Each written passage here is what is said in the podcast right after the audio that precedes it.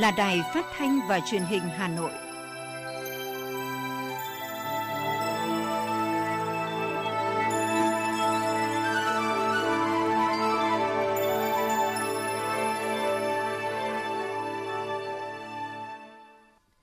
Thưa quý vị và các bạn, bây giờ là chương trình thời sự của Đài Phát thanh và Truyền hình Hà Nội, được phát trực tiếp trên sóng phát thanh tần số FM 90 MHz. Hôm nay thứ hai, ngày 17 tháng 1 năm 2022, chương trình có những nội dung chính sau đây.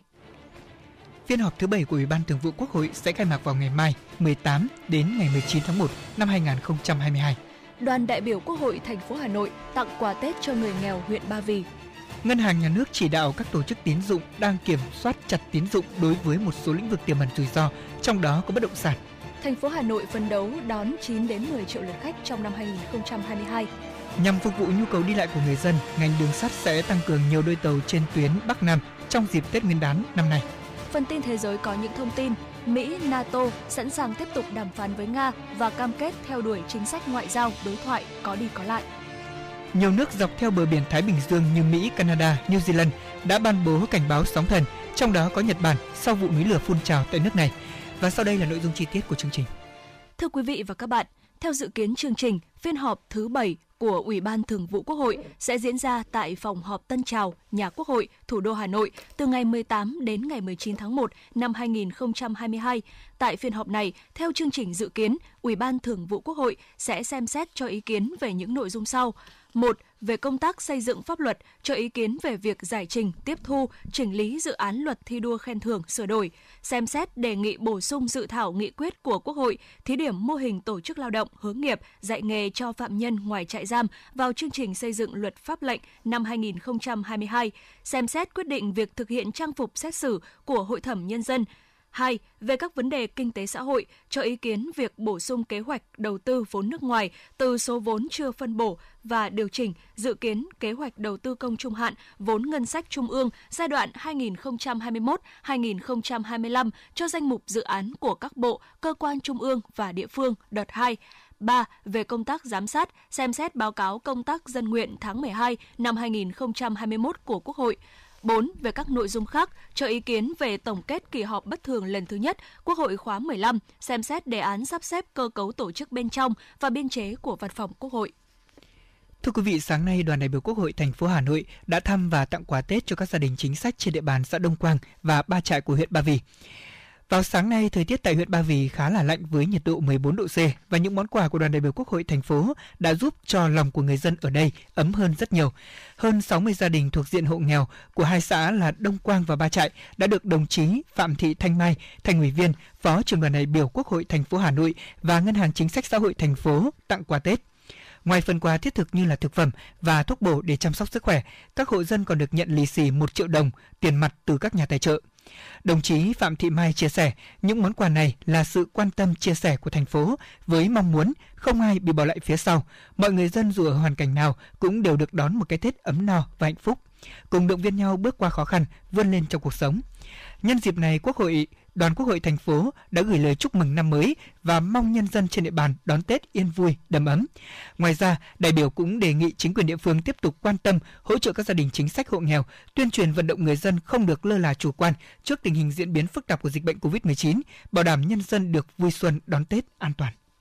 Cuối giờ chiều qua, đoàn kiểm tra số 7 về phòng chống dịch COVID-19 của thành phố do Giám đốc Sở Y tế Hà Nội Trần Thị Nhị Hà, Phó trưởng Ban chỉ đạo thành phố Hà Nội phòng chống dịch COVID-19 làm trưởng đoàn đã kiểm tra công tác phòng chống dịch COVID-19 tại quận Đống Đa toàn quận đã ghi nhận 9.406 F0, trong đó có 3.549 F0 tại cộng đồng, 53 trường hợp tử vong. Quận Đống Đa đã chủ động phối hợp các cấp các ngành trong công tác phòng chống dịch như đề nghị Bệnh viện Bạch Mai hỗ trợ chuyên môn của tuyến trung ương, phối hợp với Trung tâm Kiểm soát Bệnh tật thành phố Hà Nội trong việc thực hiện điều tra, truy vết các trường hợp F0, F1, các trường hợp liên quan, công tác xét nghiệm lấy mẫu kịp thời, phối hợp với Trung tâm Công nghệ Phòng chống dịch COVID quốc gia và Sở Thông tin truyền thông mở tài khoản, tổ chức tập huấn cho các phường và duy trì hoạt động của các phường về quản lý phản ánh của người dân từ các nguồn hotline, Zalo, Facebook, các vấn đề liên quan đến phòng chống dịch quận cũng đã tăng cường công tác tuyên truyền bằng nhiều hình thức về các biện pháp phòng chống dịch.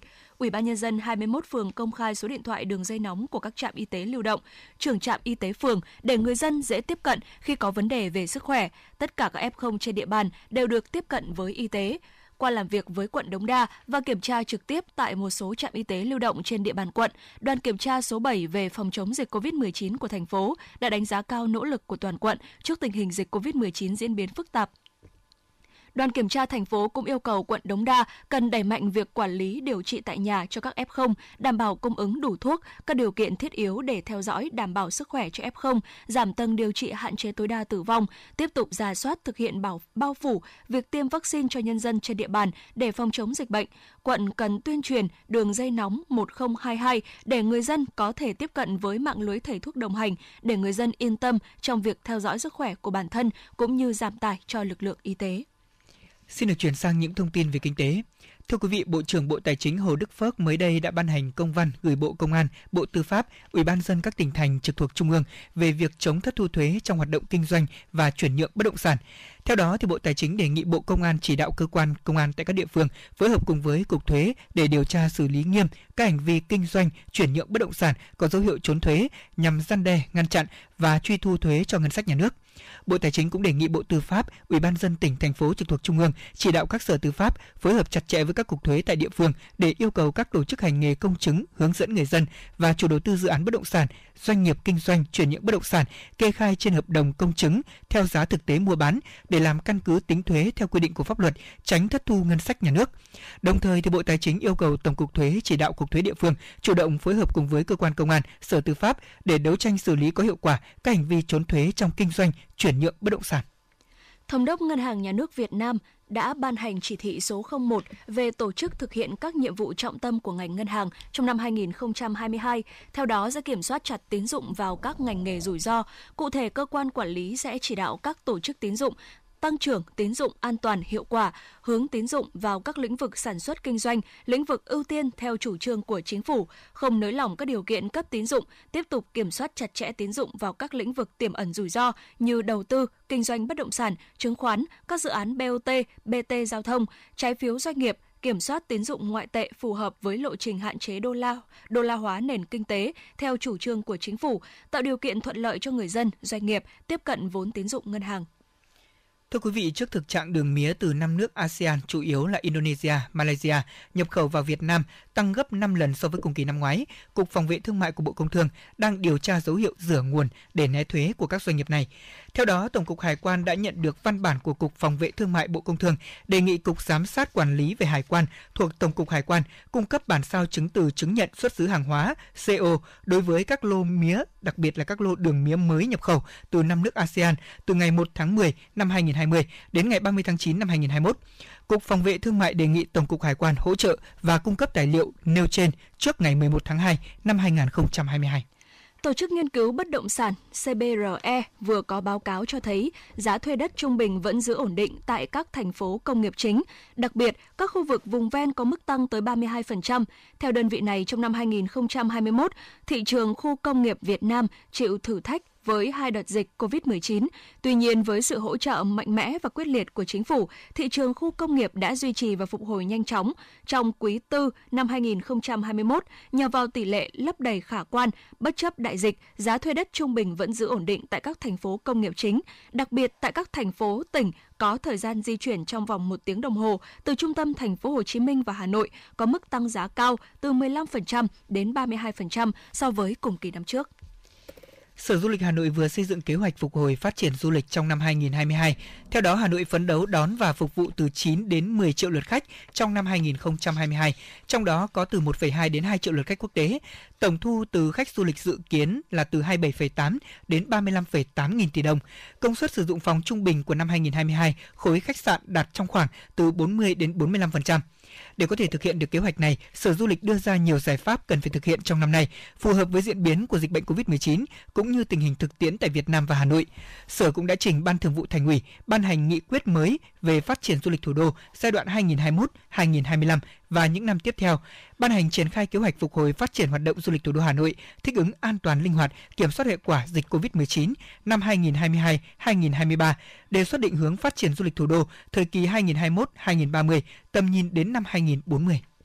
Thưa quý vị và các bạn, Cùng với việc đẩy nhanh phân hạng các sản phẩm ô cốp, gọi tắt của chương trình mỗi xã một sản phẩm, huyện Thường Tín cũng đang xây dựng chuỗi cửa hàng giới thiệu và bán sản phẩm thuộc chương trình mỗi xã một sản phẩm trên địa bàn. Việc xây dựng chuỗi cửa hàng giới thiệu và bán sản phẩm ô cốp sẽ góp phần gắn kết vùng sản xuất nông sản an toàn, tạo dựng đầu ra ổn định cho sản phẩm đạt chuẩn ô cốp trên địa bàn huyện vốn là vùng được quy hoạch phát triển sản xuất rau an toàn của thành phố. Hợp tác xã rau an toàn xã Hà Hồi, huyện Thương Tín hiện có 7 thành viên với diện tích sản xuất rau trên 22 ha, trong đó có 3 ha sản xuất rau an toàn theo chuẩn Việt Gáp với sản lượng từ 15 đến 20 tấn rau các loại trên một ngày để thúc đẩy tiêu thụ sản phẩm. Năm 2021, Hợp tác xã Rau An toàn xã Hà Hồi cũng đã đăng ký 12 sản phẩm rau, mộc nhĩ, nấm sò, các loại tham gia chương trình mỗi xã một sản phẩm, với mục tiêu đưa sản phẩm của hợp tác xã bày bán tại các cửa hàng giới thiệu sản phẩm ô cốp và đưa vào các chuỗi siêu thị, cửa hàng tiện ích trong huyện và thành phố.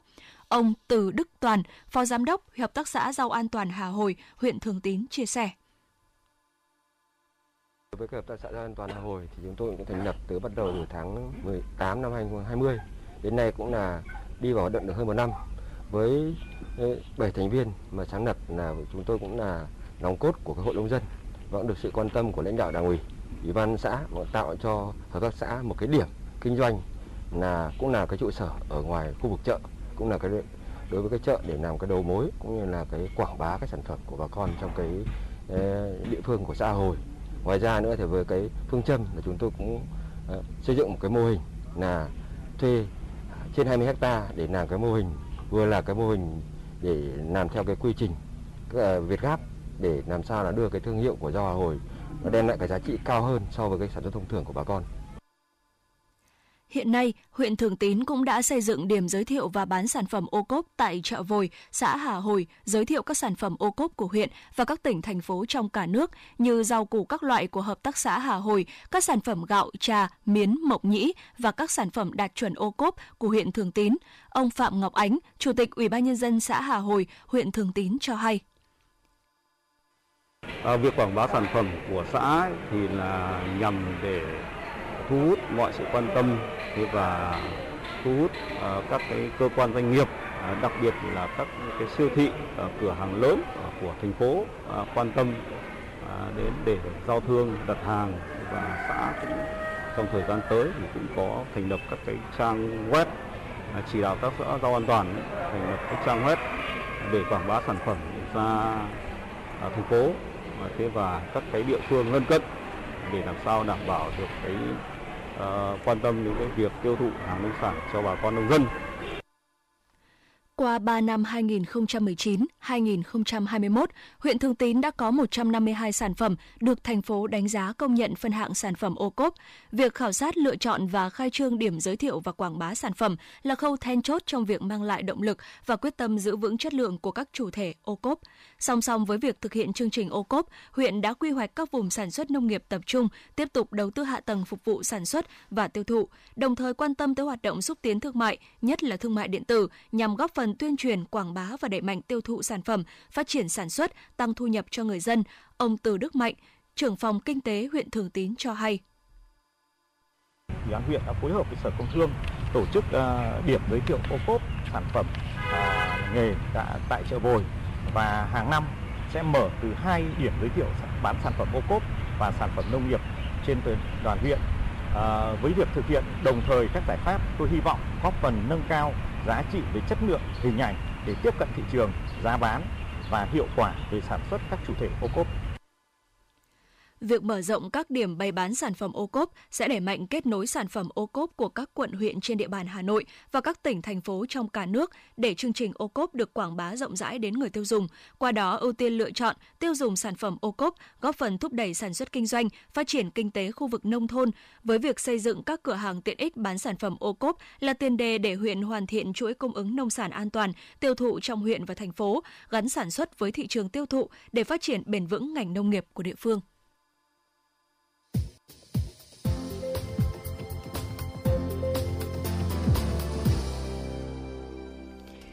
Thưa quý vị các bạn, dịp giáp Tết lưu lượng người tham gia giao thông tăng, lực lượng cảnh sát giao thông công an thành phố Hà Nội đã chủ động xây dựng các phương án đảm bảo trật tự an toàn giao thông để nhân dân và du khách có một kỳ nghỉ lễ vui tươi và an toàn.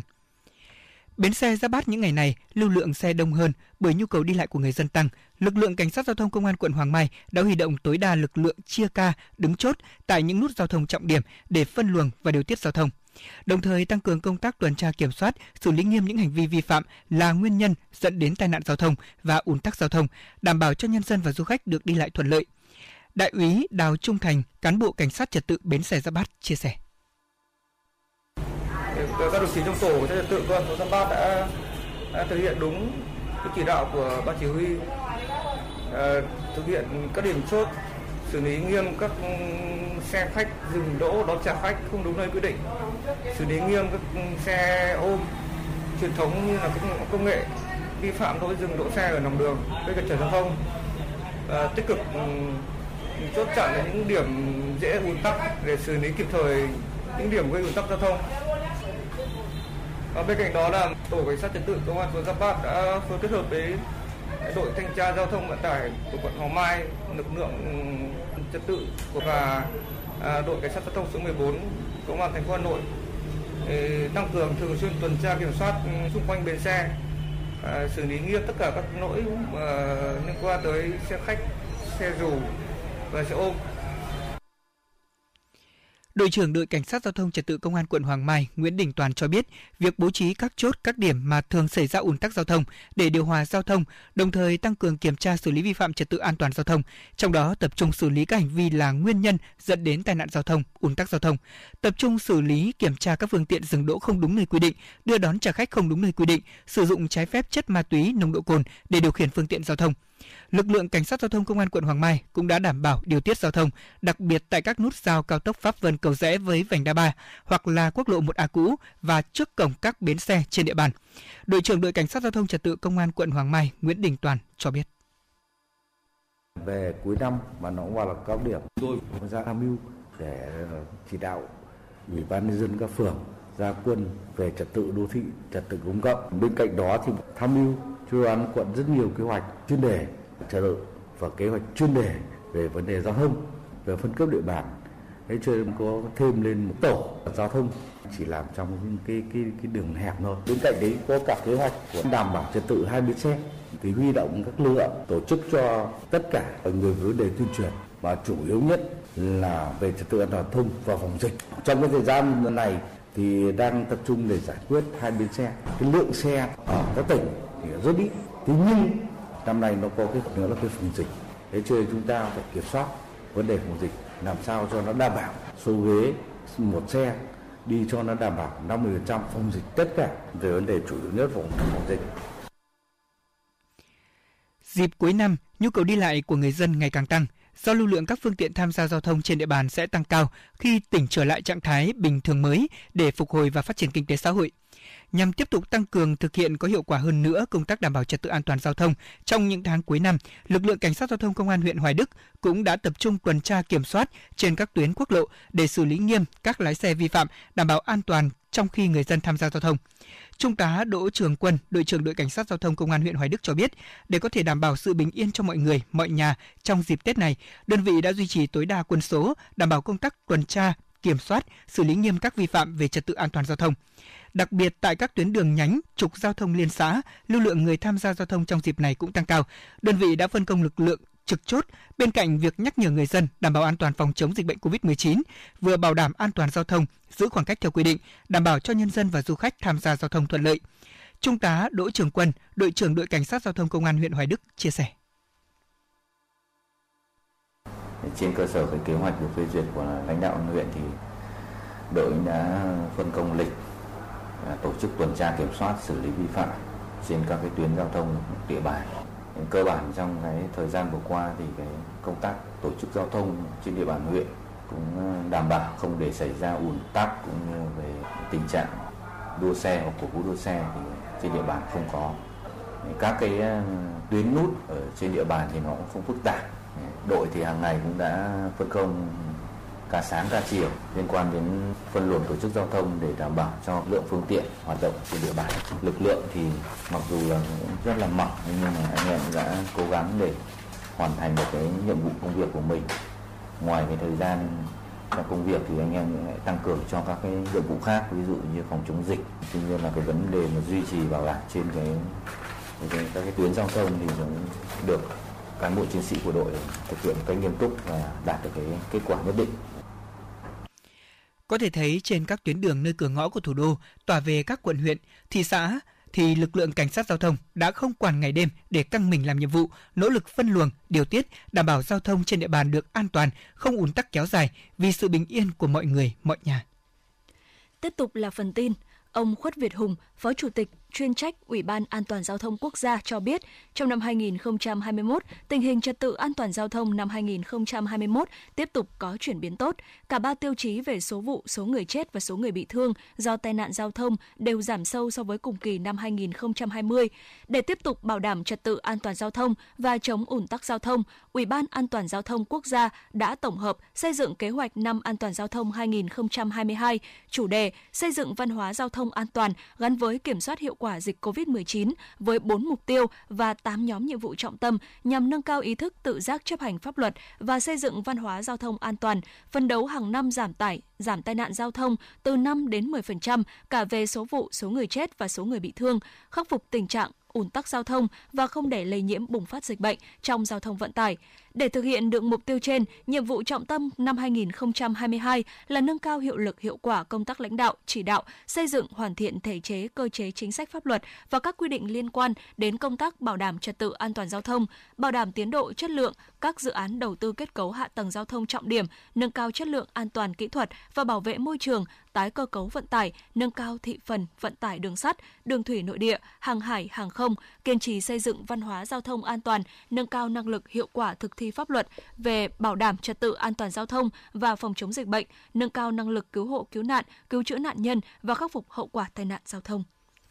Tổng công ty Đường sắt Việt Nam vừa công bố kế hoạch chạy tăng cường các đôi tàu trên tuyến Bắc Nam để phục vụ nhu cầu đi lại của người dân vào cao điểm Tết Nguyên đán nhâm dần. Theo đó thì tàu thống nhất Hà Nội thành phố Hồ Chí Minh và chiều ngược lại sẽ chạy tàu SE1 và các đôi tàu SE3, SE4, SE5, SE6, SE7, SE8 từ ngày 20 tháng 1 đến 13 tháng 2 tàu SE2 từ ngày 21 tháng 1 đến 14 tháng 2, tàu SE9, SE10 từ ngày 22 tháng 1 đến 29 tháng 1 và từ ngày 4 tháng 2 đến ngày 7 tháng 2.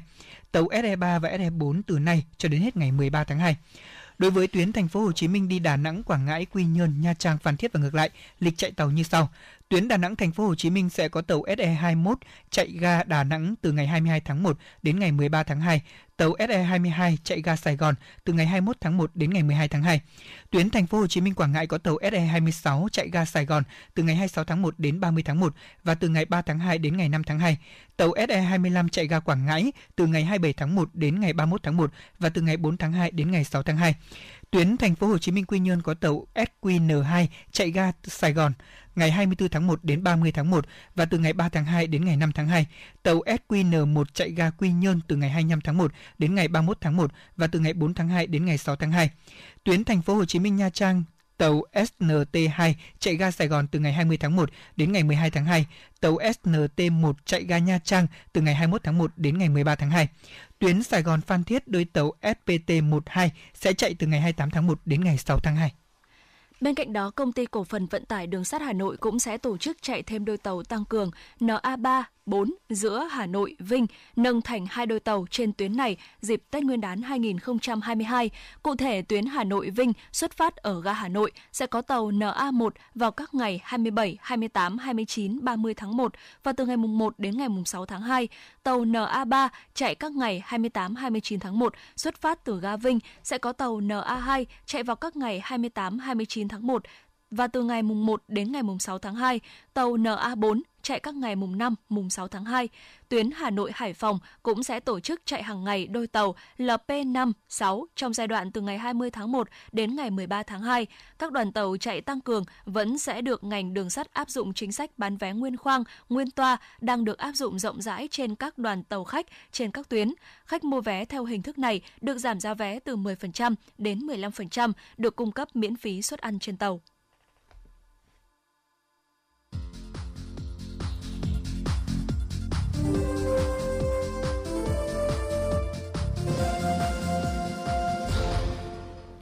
Xin được chuyển sang những thông tin quốc tế. Thưa quý vị, sau cuộc họp của Hội đồng Nga NATO, Ngoại trưởng Mỹ Antony Blinken và Tổng thư ký Tổ chức Hiệp ước Bắc Đại Tây Dương NATO Jens Stoltenberg đã có cuộc thảo luận, trong đó nhấn mạnh Washington và liên minh quân sự này sẵn sàng tiếp tục đàm phán với Moscow. Bộ Ngoại giao Mỹ cũng đã nêu rõ Mỹ và NATO sẵn sàng gặp lại Nga một lần nữa và cam kết theo đuổi chính sách ngoại giao và đối ngoại có đi có lại. Về phần mình thì Ngoại trưởng Nga Sergei Lavrov cũng cho biết cơ hội tiếp tục đàm phán phụ thuộc vào phản ứng của phương Tây đối với những đề xuất của Moscow. Liên quan đến sứ mệnh gìn giữ hòa bình của Tổ chức Hiệp ước An ninh Tập thể, Bộ Quốc phòng Nga thông báo toàn bộ binh sĩ nước này tham gia sứ mệnh đã trở về nước. Nga đồng thời khẳng định chưa bao giờ có kế hoạch duy trì các lực lượng gìn giữ hòa bình của Nga ở Kazakhstan. Hiện Tổng thống Kazakhstan Tokayev đã chỉ thị cho Hội đồng An ninh Quốc gia đẩy nhanh nỗ lực thành lập một lực lượng đặc nhiệm nhằm duy trì trật tự trong nước. Thưa quý vị, COVAX, chương trình chia sẻ vaccine COVID-19 toàn cầu do Tổ chức Y tế Thế giới WHO và Liên minh Vaccine Gavi đồng hành, tính đến nay đã đạt dấu mốc phân phối là 1 tỷ liều. Hiện có tổng cộng 144 nước và vùng lãnh thổ đã tiếp nhận số vaccine viện trợ này. Hiện Gavi đang tìm kiếm nguồn vốn nhằm thực hiện hóa mục tiêu của WHO, đó là tiêm chủng cho 70% dân số tại những nước nghèo hơn vào tháng 7 của năm nay. Sáng của hôm qua, theo giờ Việt Nam, nhiều nước dọc theo bờ biển Thái Bình Dương, trong đó có Mỹ, Canada, New Zealand, Fiji, đã ban bố cảnh báo sóng thần sau khi núi lửa ở đảo Honga Hapai phun trào gây sóng thần ập vào bờ biển Tonga. Hiện chính phủ Nhật Bản đã thành lập văn phòng liên lạc tại phủ thủ tướng nước này để tập hợp thông tin và sẵn sàng đưa ra các chỉ đạo ứng phó thiên tai. Sau khi đề xuất hỗ trợ được chính phủ Tonga chấp nhận thì vào sáng nay ngày 17 tháng 1, quân đội Australia sẽ điều động một chiếc máy bay giám sát P-8 di chuyển vào không phận của quốc đảo Thái Bình Dương. Mục đích của chuyến bay này là xác định mức độ thiệt hại của hệ thống đường xá, bến cảng và lưới điện để từ đó triển khai những phương án kế hoạch cứu trợ thảm họa và hỗ trợ nhân đạo phù hợp với tình hình thực tế tại đây. Sau 10 tiếng đồng hồ, vụ bắt cóc con tin tại thành phố Colleyville, bang Texas, Mỹ đã kết thúc. Toàn bộ con tin đã được giải cứu an toàn. Nghi phạm đã chết nhưng không tiết lộ danh tính. Cảnh sát trưởng thành phố Colleyville, bang Texas, Mỹ, ông Michael Miller đã công bố thông tin trên. Cảnh sát Jamaica cho biết là nước này đã bắt giữ một cựu thượng nghị sĩ Haiti nghi là vi, nghi phạm chính trong một uh, vụ sát hại Tổng thống Haiti Jovenel Moïse hồi tháng 7 năm ngoái. Được biết thì những sát thủ trang bị súng trường đã xông vào dinh thự riêng của ông này vào ngày 7 tháng 7 năm 2021 và bắn chết ông, khiến vợ ông bị thương. Một chiến dịch truy lùng quy mô lớn và các cuộc điều tra tại một số quốc gia ở Mỹ Latin và Caribe có liên quan đến vụ ám sát này cũng đã được triển khai.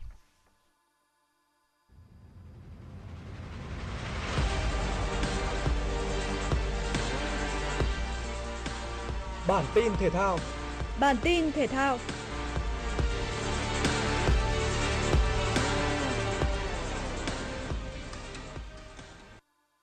Hôm qua, những thành viên đầu tiên của đội tuyển bóng đá nữ Việt Nam đã có mặt tại Ấn Độ sau chuyến di chuyển dài từ Tây Ban Nha. Ngay sau khi xuống sân bay, huấn luyện viên trưởng Mai Đức Trung cùng các thành viên nhanh chóng nhận được sự hỗ trợ của đại diện ban tổ chức. Chiều qua, đội đã ra sân tập luyện. Nhóm các cầu thủ còn lại tiếp tục ở lại Tây Ban Nha duy trì tập luyện và theo dõi sức khỏe, chờ đủ điều kiện sẽ sang Ấn Độ. VFF đã tính đến trường hợp bổ sung cầu thủ nhưng gặp khó khăn trong công tác thủ tục và làm thị thực nhập cảnh vào nước bạn. Phương án khả dĩ nhất lúc này là tích cực chữa trị cho 7 cầu thủ đang bị nhiễm COVID-19. Hy vọng trước trận đấu đầu tiên gặp đội tuyển Hàn Quốc vào ngày 21 tháng 1, đội tuyển nữ Việt Nam sẽ hội quân đầy đủ tại Ấn Độ và có thể ra sân thi đấu. Sau khi vượt qua Barca trong trận bán kết với tỷ số 3-2, Real Madrid đã tiến vào trận chung kết siêu cúp Tây Ban Nha với Atlantic Bilbao. Ngay khi trận đấu bắt đầu, Bilbao chủ động phòng ngự sâu, còn Real đã ngay lập tức dồn lên tấn công. Phút 38, Modric ghi bàn mở tỷ số cho Real Madrid. Bước sang hiệp 2, thế trận không có gì thay đổi. Phút 50, Benzema dứt điểm trong vòng cấm và Alvarez để bóng chạm tay. Trọng tài đã cho Real Madrid hưởng quả phạt đền. Trên chấm 11 mét, Benzema đã hạ gục Simon để nâng tỷ số lên 2-0. Nhận bàn thua thứ hai, Bilbao vùng lên tấn công. Real cũng chủ động chơi chậm lại, nhưng không có bàn thắng nào được ghi thêm.